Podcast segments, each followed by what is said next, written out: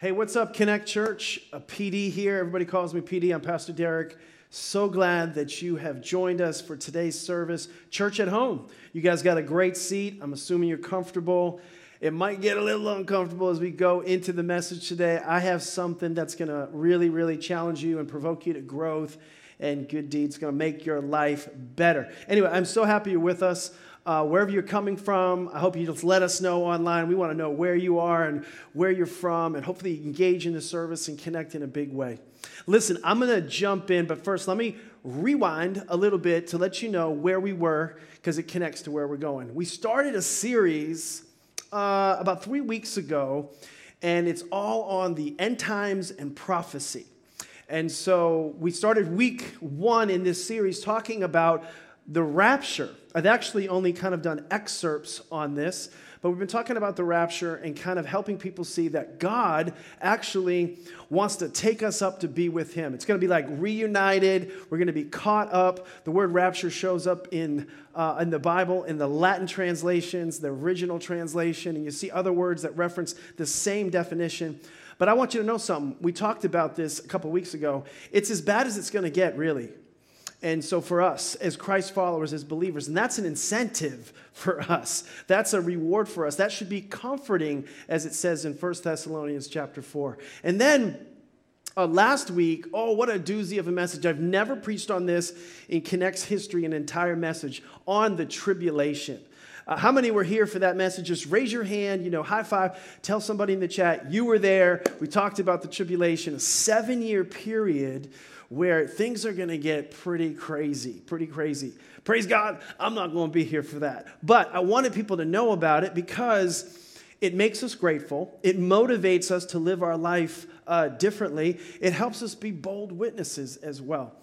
Today, though, we've been kind of uh, kind of getting to this next phase in this whole sequence, prophetic sequence. By the way, God, um, the way He kind of works is uh, I, I liken it to like a weatherman, or you could also say it's like a movie. He gives movie clips. Prophecy is like clips of things to come. You know, when you go to see a movie, you have about 15 minutes of previews. And it'll say coming soon. It'll say coming this Christmas. Sometimes it'll even give a date. Uh, that's what's happening in this prophetic sequence. God is giving us pieces throughout history to let us know what is coming so we don't miss the big picture. So, I want to give you a little bit more of the picture as it relates to uh, the subject of the judgment seat of Christ. Now, I've entitled this message, roll the tape. Roll the tape, okay? So hopefully you'll really get something out of this. I'm actually going to break this message into two pieces inside the series. So this week's roll the tape, next week is your highlight reel. You don't want to miss that, how you can build your highlight reel. Now, as we talk about the judgment seat of Christ, let me kind of illustrate it this way. For those of you who are parents, raise your hand if you're a parent, you have kids. If you've had children uh, that are grown up, that you had to kind of like, you know, you paid all the debts, you know, you paid for them, you, you, you got them married off, you, you took care of their schooling, uh, whatever that is. Some of you are out there, you know what I'm talking about. But if, if you ever had a child in college and you decided, you determined as a parent, you were going to help them with their higher education and you were going to pick up the tab for them, in light of the high cost of that higher education, that expense, that price tag, there was an equal concern, a commensurate concern that you had for the student, the child that was going to be the recipient of that, that they would take that very seriously. They wouldn't squander that incredible gift. It wouldn't, the money, the resources uh, sacrificed would not be wasted. In fact, if you have one of those, I do, if you have one of those children, you probably uh, told them things like, okay, I didn't pay for you to go to college for you to play, for you to party, uh, for you to get pregnant, uh, for you to, you know, hang around the wrong crowd. No, the reason you're here is to study, to learn, to maximize this opportunity so that it will get you to a place where you can receive the rewards of this higher education that are a byproduct of the gift that I gave you. The high cost and price of that gift should motivate you to want to live a different life when you're in college. So, there's probably been more than one parent that's out there listening to the sound of my voice that has gotten ticked off with one of their children who is a student uh, because they wasted their time. They goofed off. They, they were squandering it. They weren't appreciating uh, the gift and, and, and, and they didn't see the, the price of the education. And so, God, I use this illustration because God wants you to know something today. God has paid a high price, a, a high tab for your salvation for your salvation. As we talked about last week, He has provided for you not only a ticket to heaven, but a confirmed seat.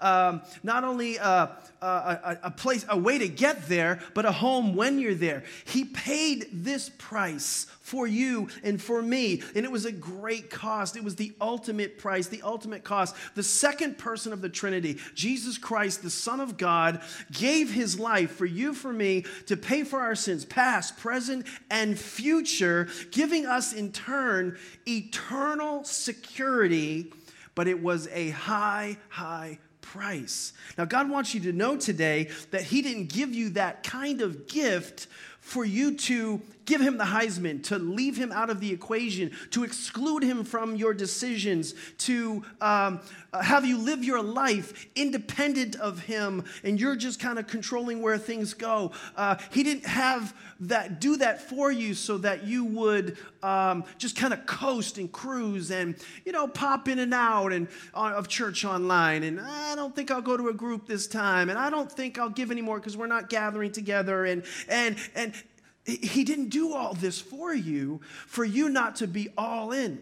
And so, just like I would with my daughter be concerned, I think Christ is concerned with us. Where is that communicated? We'll get to that. So, from the time of your salvation to the time of your death, or your rapture, the rapture of, of the church, whichever comes first, uh, he has you here to, um, to fulfill a purpose and a plan for your life that's a part of a bigger purpose or plan in the kingdom of God. The main reason he left you here is that one day, someday, uh, you will have, you need to know this, a private, personal, uh, conversation with the Son of God, Jesus Christ, and it will be um, uh, uh, there will be an evaluation from your salvation to that point, and that place, that uh, moment, is called the judgment seat of Christ. So. 2 Corinthians chapter 5 verse 10 it's in your notes Paul says this he says we must all appear as my wife would say all y'all gonna have to show up all of us must appear before the judgment seat of Christ. He'll be sitting, and you and I, we gonna be standing, okay? And so this word seat in the Greek, judgment seat of Christ, is the Greek word bema, bema. And it's taken, um, sometimes words in the, have word pictures, and sometimes words have definitions, sometimes both.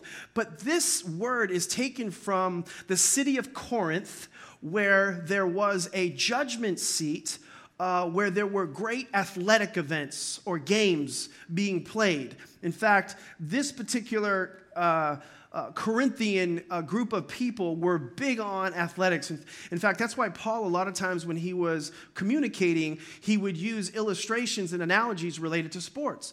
Uh, in fact, God always does that. He speaks truth into the culture because that's the way that we can connect. And so Paul would do this. He would talk about, you know, people that go into strict training do this, and, and physical training is important. And, you know, we, we, we got to press on. We got to, the person that runs the race should run it like this. All that was because he was talking to the Corinthians. But this city of Corinth had a place where they would play certain games, and there was this Bema seat. And the people that were successful in these like Olympic like games, there's a different name for it, um, but they were like the Olympics, they would come to this seat to receive rewards for their achievements and they would receive accolades for their successes within the games. They were publicly recognized and at this judgment seat. And during the games, though, while they were playing them, there would be judges in the fields watching to see how their life, excuse me, how their, see how I skipped ahead, how their game was being played to make sure that they were keeping the rules, that they were following the instructions. And if they broke a rule, at the, at the reward ceremony, their rewards could be revoked or they might not receive them. I remember um, kind of a, a, devastating moment in the sport that I love. I, I love powerlifting. Now, you may not know what that means. It's simplified, it's pick things up, put them down, super simple. But there's a lot more to it than that. And these are some great athletes. And I was watching the uh, 2017 uh, strongman competition. And there was uh, Hafthor uh, and um, Eddie Hall. Uh, Hafthor Bjornsson and Eddie Hall. Eddie Hall was my favorite. He was the Brit, uh, you know, really striving for this. But Hafthor Bjornsson had never won, and he's from Iceland. This guy is mammoth, 430 pound human being, six foot eight, just mammoth dude. And he, he was one rep away from receiving the strongest man in the world award, but it was taken away from him because he broke a rule. In fact, while he was pressing things over his head, enormous amounts of weight, on his 14th rep, he did what's called a double dip. He kind of bent down to get a little bit extra leverage at this final rep, and he was called for it. And that one rep cost him uh, the title. And, and, and he was, it was, that reward was taken away from him. But he, he, was, at, he was literally on the award stand when, this, uh, when, when he became aware of of this. So it's really, really sad. But we must all go before this judgment seat, according to the Apostle Paul. In Romans chapter 14, it's in your notes. He helps us change our focus because a lot of times we're not seeing the then what will happen we're looking at who's around us and what they're doing and it says in romans 14 10 you then why do you judge your brother or sister or why do you treat them with contempt for we all all y'all for we all will stand before God's judgment seat. It is written, As surely as I live, says the Lord, every knee will bow before me. Every tongue will acknowledge God. I believe that's actually referring to the great white throne judgment. Then he says, So then, each one of us will give an account of ourselves to God. All of us will have to stand for one judgment as it relates to our salvation and our association, our public declaration and association with Jesus Christ, but then there's going to also be how do we live our life as believers? You won't get to the second judgment if you don't pass the first, but when you get to the second one, you're going to have to give an accounting of how you lived your life, each one of us. So write these down if you're taking notes. I'm going to give you three truths three truths about the judgment seat of Christ. Then I might do three more next week. Number one, every man, every man who is saved, parentheses, will be at the judgment seat of Christ. Every single, you don't get to opt out of this meeting. You don't get to have alternative representation. You can't send your mama for you. You can't say, oh, can pastor, he was my pastor. I went to this church. Can he speak for me? He knows I was there most of the time. You can't get character references. No, nobody can vouch for you but you. And so there, this is where you will come to this Bema seat you will meet with Jesus one on one. And you're going to have to talk about your life between salvation and that moment that you're together with Him. And again, this event has nothing to do with salvation. It's not related to whether or not you're a Christian. You wouldn't even be there if you weren't. The purpose of the Bema seat, listen to me now carefully, is not to evaluate your salvation, it's to evaluate your appreciation of your salvation. What God has given you and is going to, and how you appreciated that is what will be evaluated at the judgment seat of Christ. And so it's to evaluate your life after being given this incredible gift. And, and so some people have come to me over the years and said, PD, I thought that, uh, you know, if I was saved, I went to heaven. Absolutely. Yes, you do. You get to go to heaven. But how much heaven you get will be determined at the judgment seat of Christ, but it will be based on post salvation to that moment. And, and, and I think the devil's duped us, we've been deceived, but if we stop, pause, think for a second, we know this to be true in, in this world we're living in right now. In other words, you know, my wife's a teacher. She's been a teacher for a long time now, and she's taught probably thousands of kids when, I, when you think about it. Um, but, but she's also taught her own kids. And so let's say my, my, my, my wife is teaching one of our children. She's teaching one of our, she's teaching um, the boys in our, oh, we only have one boy. So, she, so you know who that is. She's teaching our son, Devin. And let's just say, I'm not sure this ever happened, but it could have, uh, very likely. Um, let's just say he's misbehaving, he's cutting up, he's not doing what he's supposed to do, or he didn't do his homework, like he, he wasn't ready for his presentation, whatever it is, as a byproduct of whatever violations or re- rules that he broke, he had to be sent away from his mother slash teacher to the principal's office to serve a detention.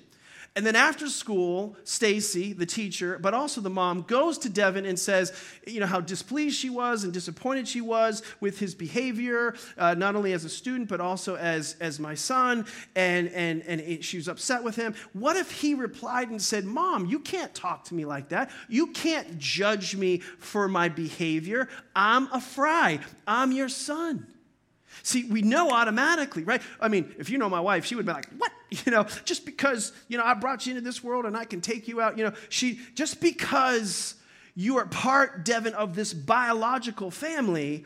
Um, uh, that's true, but that doesn't uh, eliminate the consequences of your actions, so you have to serve in detention. In other words, Devin's family association does not make him exempt from the consequences of his actions in this life. It, it, it, doesn't change the family relationship. You're not divorced from the family, but there is discipline because you didn't do what we were supposed to do as a byproduct of being in the family. So if you've accepted Jesus as your sin bearer, as a Christian, uh, it, it, solves the, your, the family problem. You're part of the family, but it doesn't solve the function problem within the family. And so think about it this way.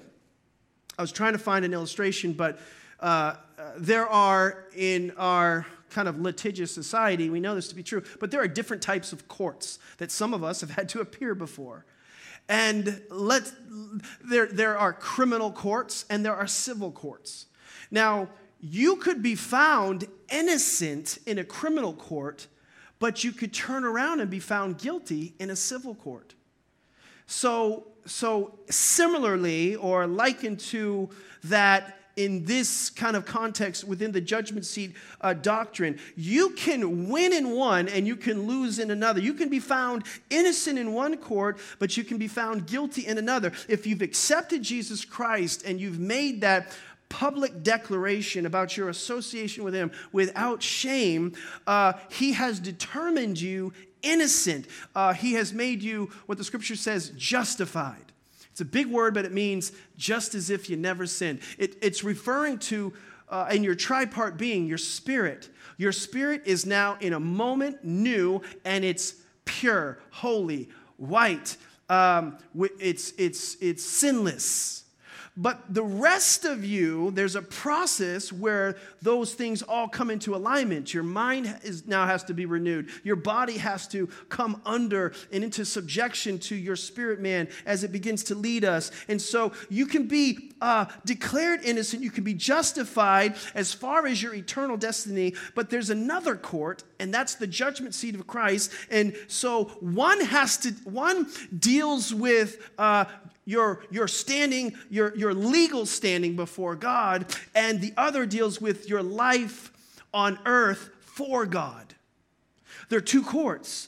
It, God declares you innocent in the first court, but depending on how you live your life, depending on your appreciation of what you've been given as a result of the, the, the, the, the judge saying he's, he's, he's innocent, as a result of that first court saying innocent, uh, no charges, all of them dropped, a person should leave that court and in turn live a different life. And if they have, it will determine what happens in the second court. But many people have had the gavel come down and they've been found innocent. The, the blood of Jesus paid that debt for them. They don't have any more debts and they go right back out and do not live a different life. And there's a there is a uh, court that you will stand before and a person that you will stand before, and you could be found guilty there. Write this in your notes. The judgment seat is not concerned with your eternal destiny. It's it's, it's designed and it's concerned for your reward. It wasn't meant to be it's meant to be about your reward, but it can become, uh, uh, uh, if, if not taken seriously, it can be it can become something else. It can be um, what's the word? Uh, it can be more about your reckoning. And so I, I know some Christians before hearing this message uh, thought like, and in turn behaved like, all I know is as long as I get into heaven, I'm good. That's what I used to think like. But can I tell you something? That's the problem. I'm coming for you, believers, because some of you, you're, you're good in one court, but you are way off in the other court because you're just living thinking there's only one judgment. No, there's another judgment. Think about it this way if a child comes to you and uh, my child, my son comes to me and says, Dad, hey, so great, you know, thanks for the high price you paid for my college tuition, but I don't really care. Uh, as long as I get D's and can just get out and just kind of sneak out of college and, and barely graduate, that's, that's all I really care about. You know what? I would pull that boy.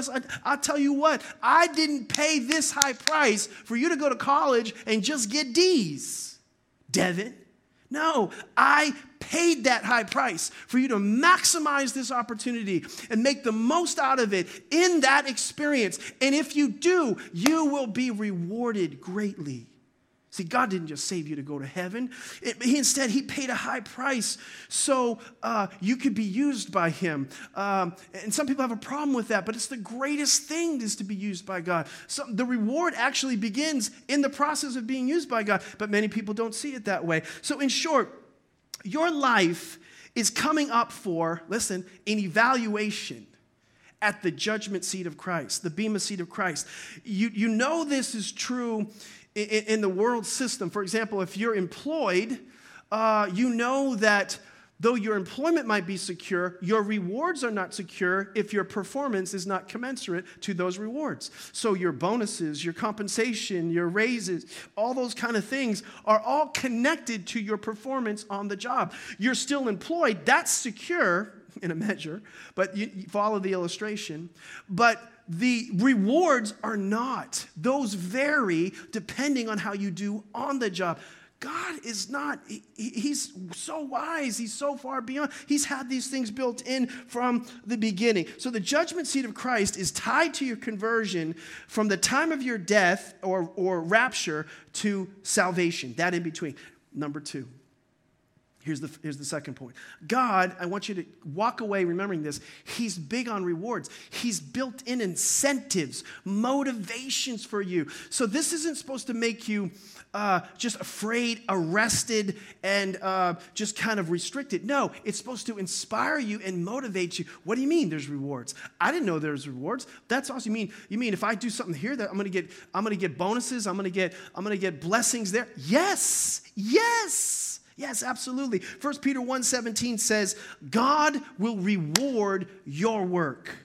God is looking at the life we live from, from, from the, the change, the transformational change of your identity in Christ to that moment of death or rapture. And when and how you do that will determine your benefits that you receive. Now, he goes into a ton of detail, Paul goes into a ton of detail in 1 Corinthians chapter 3, verses 10 and following.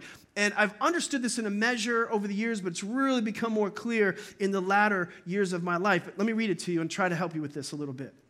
I hope you're getting something out of it. If you're getting something out of this, kind of like, can you just give some love on the screen there and let me know that, Pastor, you know, or maybe you just, you know, I love how it hurts. You know what I mean? Uh, maybe a little comment there because uh, I'll check all this out. All right, verse 10, it says, according to the grace of God, which was given to me, Paul speaking, as a, wise, as a wise master builder, I have laid the foundation. Now, the foundation always in Scripture is referring to our relationship with Jesus Christ, it's referring to our salvation. So I've laid a foundation and another builds on that, okay? But let each one take heed how he builds on that foundation. So the foundation is Christ, but how do we build on top of that foundation? And what is that building? I'll come to that. For no other foundation can anyone lay that which is laid, which is Jesus Christ. So listen, there's no basis for our rewards without Jesus at the foundation. There's no basis for our eternal security without Jesus at the foundation. Verse 12 Now, if anyone builds on the foundation with gold, silver, precious stones, or wood, hay, and straw, Each one's work is going to become clear for the day. We've talked about that word, it's capitalized there. It's talking about this judgment. For the day will declare it, because it will be revealed by fire. And the fire will test each person's work of what sort it is. If anyone's work which he has built on endures, he will receive a reward if, you, if, if it endures. If anyone's work is burned, it just crumbles, it falls apart, it will, he will suffer loss. But he himself will be saved, yet as through fire. I'll unpack this, but the short version is you can still get into heaven by the skin of your teeth. But your rewards, one can survive it and, and you have it, and one, you can lose it. You can lose it. So he describes the judgment seat of Christ and he explains it like this You're going to be summoned to a meeting, and you're going to go into a room, and you and Jesus Christ are going to be there, and you're going to have an eyeball to eyeball experience. Whoa. Okay? And he's going to look at your life, and in so many words, he's going to say, Listen, there's only one foundation, that's me but you you had an opportunity to decide what you were going to build on that foundation with. The, what, you, what you build it on is referring to your life, your lifestyle, your choices. And so, this building, uh, this life that you lead, God's going to look at that. He's saying, I'm going to look at that and I'm going to see what is destructible and what is indestructible material. Will it be whatever you've done, like silver and gold and precious stones, or will it be like wood, hay, and stubble?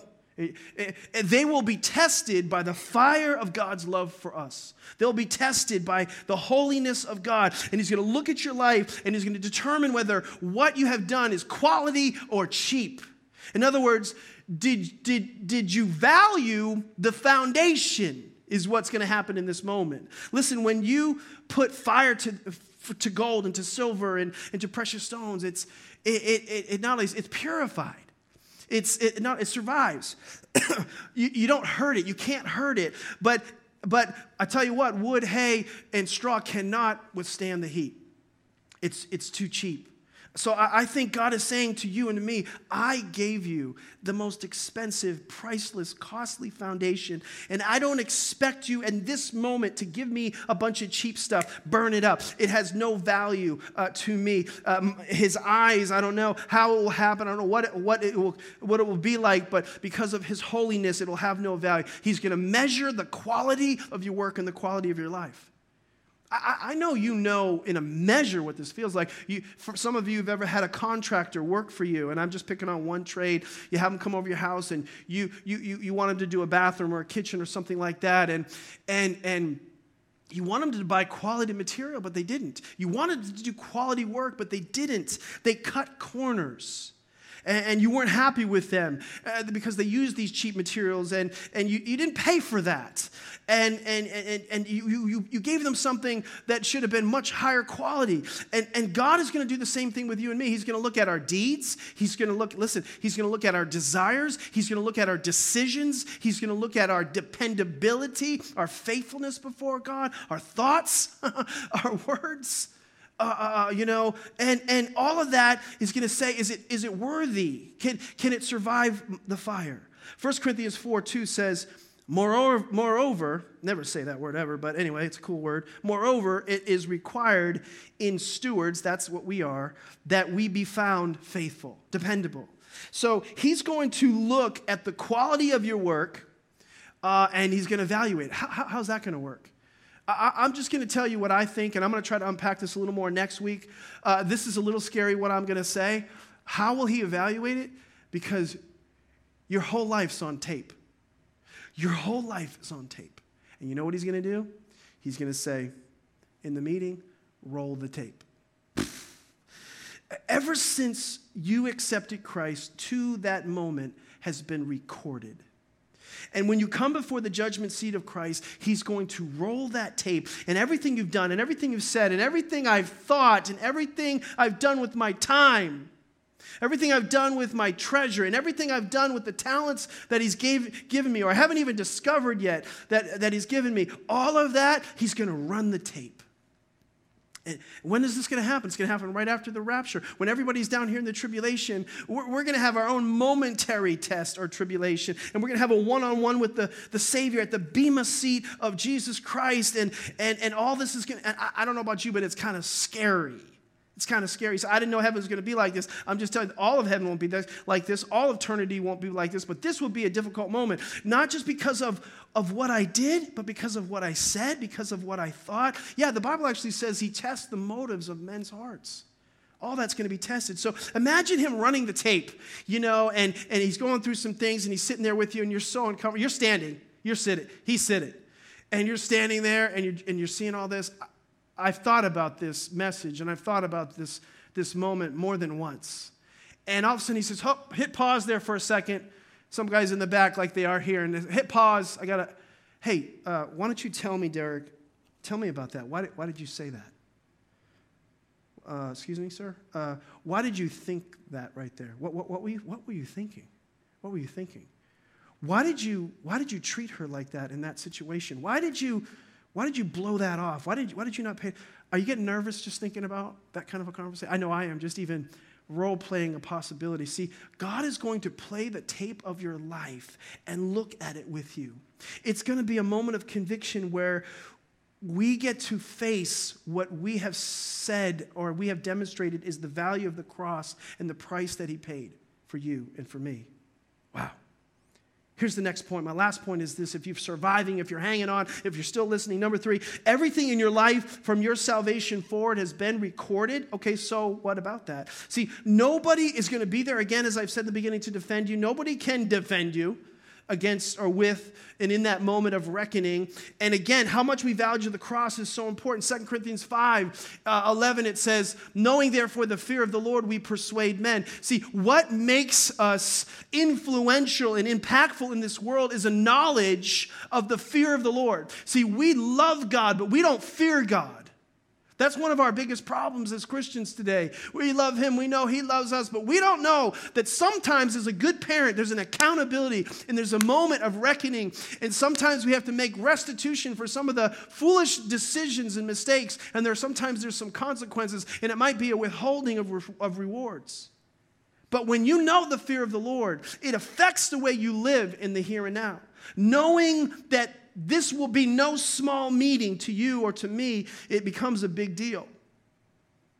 Hebrews 4:13 says this super strong but it says nothing in all creation is hidden from God's sight. Everything is laid naked and bare before the eyes of him the eyes of him to whom we must give an account. Numbers says it's either in 23 or 32 it says that uh, uh, our sins uh, th- they trail behind us. We you know they, they're, they we, we can't hide from them 1 Timothy 5 says the same thing. Luke chapter 12, verse 2 says, Whatever you try to conceal and hide and, and you said in quiet will be shouted from the rooftops. See, nothing is hidden from God, it's all on tape.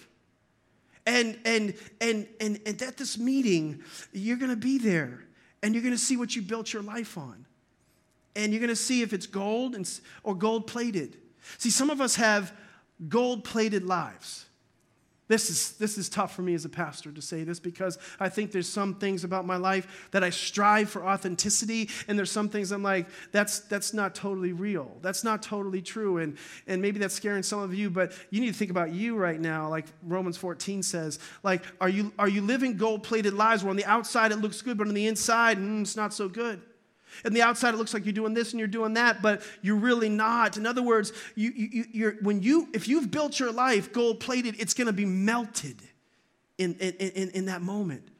And, and it looks holy and righteous, but the eyes of his fire will reveal our true nature. So some of us, we, we have a certain counterfeit life and we look the part, but we're not living it. And, but on that day, on that day, everybody's going to melt away and the real deal of who you really are will be revealed. It's so scary to even say that sometimes, but sometimes it, it looks like leather, but it's pleather. I needed a little joke there. It carries an image but it's not authentic. And on that day, uh, every Christian will stand before God, and God will, will allow nothing to be hidden. And, and, and he says, Some of you will be saved by fire. In other words, you got in. You got in.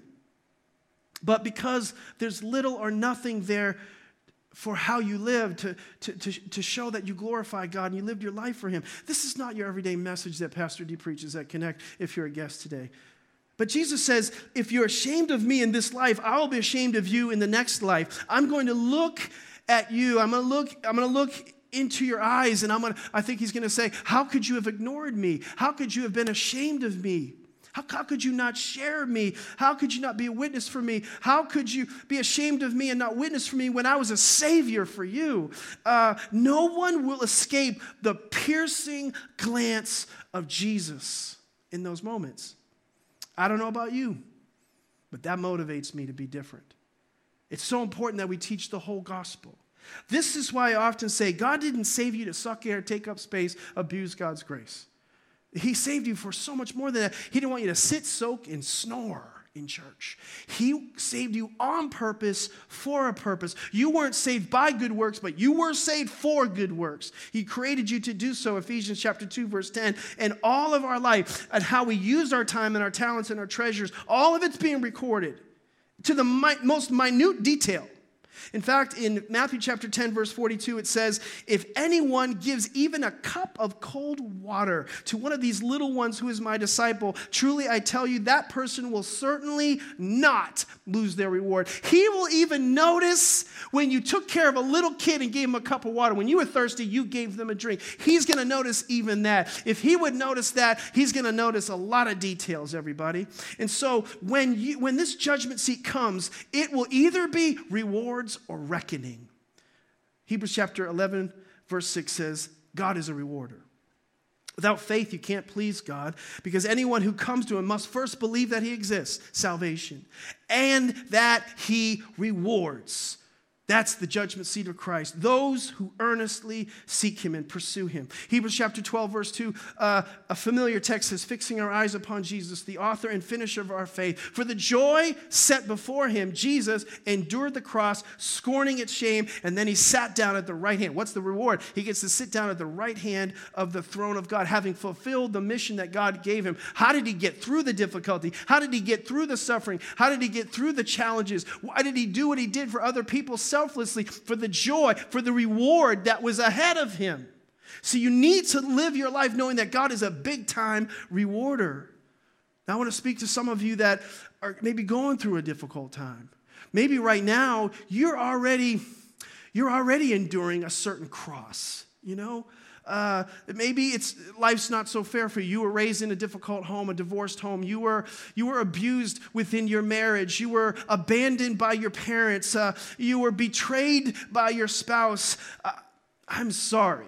You know, I just I don't know how to say it, but just it kind of accelerated way, it's, it's insufficient, but I'm sincerely sorry that, that you're in that situation. But I want you to understand something. What God is saying through His Word in many places that I can't unpack today, that, that and in this last text we can see this, that if you have to go through some type of cross in your life, if you have to suffer now and go through some stuff like this, maybe the reason, and I believe it is, that it's not fixed right now is because He's increasing your reward then. And if you will remain faithful, understand that your reward will be great. Romans 8:18 says, Paul speaking, "For I reckon that the suffering of this present time are not worthy to be compared with the glory which shall be revealed in us." He said in 2 Timothy 2:12, "If we suffer with him, parentheses, now we shall reign with him then." Come on, somebody, that'll preach. So if God allows you to go something, go through something that is not fair here on earth right now, if you remain faithful to the Lord, if you don't shrink back, if you don't turn back, uh, perhaps uh, he, He's decided for some reason not to solve that, eliminate that, make that go away, take that weight off of you. If you don't lose, even if it looks like you're losing, when you remain committed to Him through the loss, because He will reward you. He will reward you.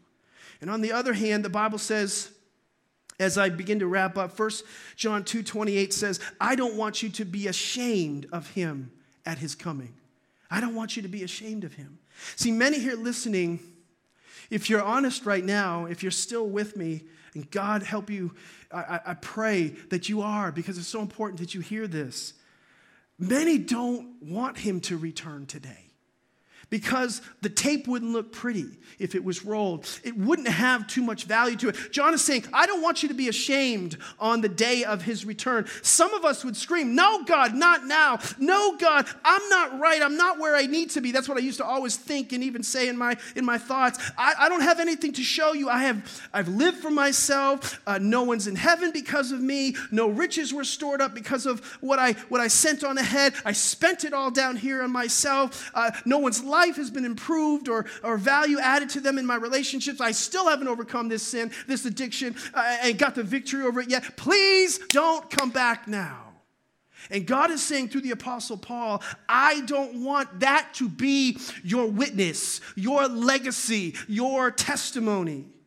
In Ephesians 6, verse 8, it says, Because you know that the Lord will reward each of you for whatever good they do. That's his heart. He wants to reward you for the good that you've done. He wants to reward you because you came out of the first courtroom and your life was changed and it was never the same again and you lived for him and he wants to reward you for that. But know this that what, he's going to reward you for whatever you've done. There was a woman who died. I heard this story and she was a wealthy woman and very wealthy on earth, and she died. She gets to heaven, and the angel says, Come here, uh, come with me. I want to show you your home. I want to show you where you're going to be living. And when she got there, it was a shack. It's nothing but a shack, rundown shack. And she looked around at the neighborhood and she saw people that she'd known, people that were poor, people that didn't have as much as her, and they're living in these beautiful, lavish homes, these mansions. And, and, and again, they didn't have what she had when they were there on earth. And so she turns to the angel and says, Wait a minute, wait a minute. Why did I get a shack and they got mansions? And he looked at her and he looked her in the eye. He says, and he replied, and he basically said, We only used what you sent on up. We only used the material you sent up. Whoa. See, I want you to think about what you're sending up, what you're sending on ahead. Are you sending junk? Are you sending cheap stuff? Are you sending nothing? And this isn't just about financial resources, this is about all of you. This is about the building on the foundation. This is a, what are you doing here that has kingdom benefit? That's what's going to happen on the judgment seat of Christ. What you give, your time, your talents, your treasure, that's the building material that God wants to use now. Listen, we'll talk more about this later, but in heaven, everything's not equal. The place is equal, but not the rewards. And hell is not that way either, by the way. Hell's not that way either. Every person in hell will not receive the same punishment any more than will receive the same degree of rewards in heaven. It's, it, in, in hell, there'll be, there'll be minimum security, medium security, and maximum security. In heaven, there'll be different levels of reward. God is concerned about, uh, He's fair. He's fair. And He's concerned about you not missing out on your rewards in Revelation chapter 22, as I conclude, uh, John gets this revelation. In verse 1, it basically tells us to pay attention and value prophecy. And later in this chapter, it says, don't add to prophecy, don't dismiss it, don't take away from it. Bad things will happen to you. This is a very important word, the, the book of Revelation. But he says this speaking about Jesus, he says, Look, this is speaking about Jesus, look, I'm coming soon. That word soon actually translates, uh, it, it's, it's more better translated quickly. When I come, it's going to be like that. He says, Look, I'm coming soon. And Jesus says, My reward is with me. He, he's basically saying, I can't wait to give you your reward. My reward is with me, and I will give it to each person according to what they have done. God's heart, God's intent is to reward you for the life you've lived in faithfulness to Him, to the, and, and to the appreciation of what He did uh, for you. When the Apostle Paul was near his execution, he looked forward to receiving a crown of righteousness that the Lord would award to him. He added that he would not be the only one to receive this reward. He said, All of us would also receive crowns of righteousness. Are you living for earthly rewards or are you living for eternal rewards? Would you bow your head? Would you close your eyes wherever you are? Just, just let's have a serious moment. Wherever you are between me, you, and God. I want to speak to believers the most today. Listen, it's not enough to just get into heaven. I want everybody to get into heaven. That's important. But you're a believer. I want you to maximize this life with an awareness that there will be a day where the tape will be rolled and I want your tape to have some good stuff on it that rewards you when you get there. Next week, we'll talk about how to fix the tape, how to create a highlight reel for God for that day. Don't miss that. But listen, I want to pray for every believer. Father, in Jesus' name, I pray that, Lord, even as I snap my fingers, I pray that something snap inside of them. They come out of that stupor, they come out of that sluggish, lethargic spiritual life, Lord. They realize there's a reason I'm here, Lord, and, and, and they value what God has done for them. Give them a revelation of this moment, of this meeting, this one on one that will take place. Lord, give them a revelation of salvation. Lord, the price that you paid for them. And Father, for every person who's listening, who's far from God right now, and somehow because of the, even through technology, the conviction of the Holy Spirit is grabbing you and drawing you in, and you're listening and you're far from God, you can come near to Him. The blood of Jesus made it possible for though, though you might feel far away, it, it can bring you near. All you have to do is say yes to God.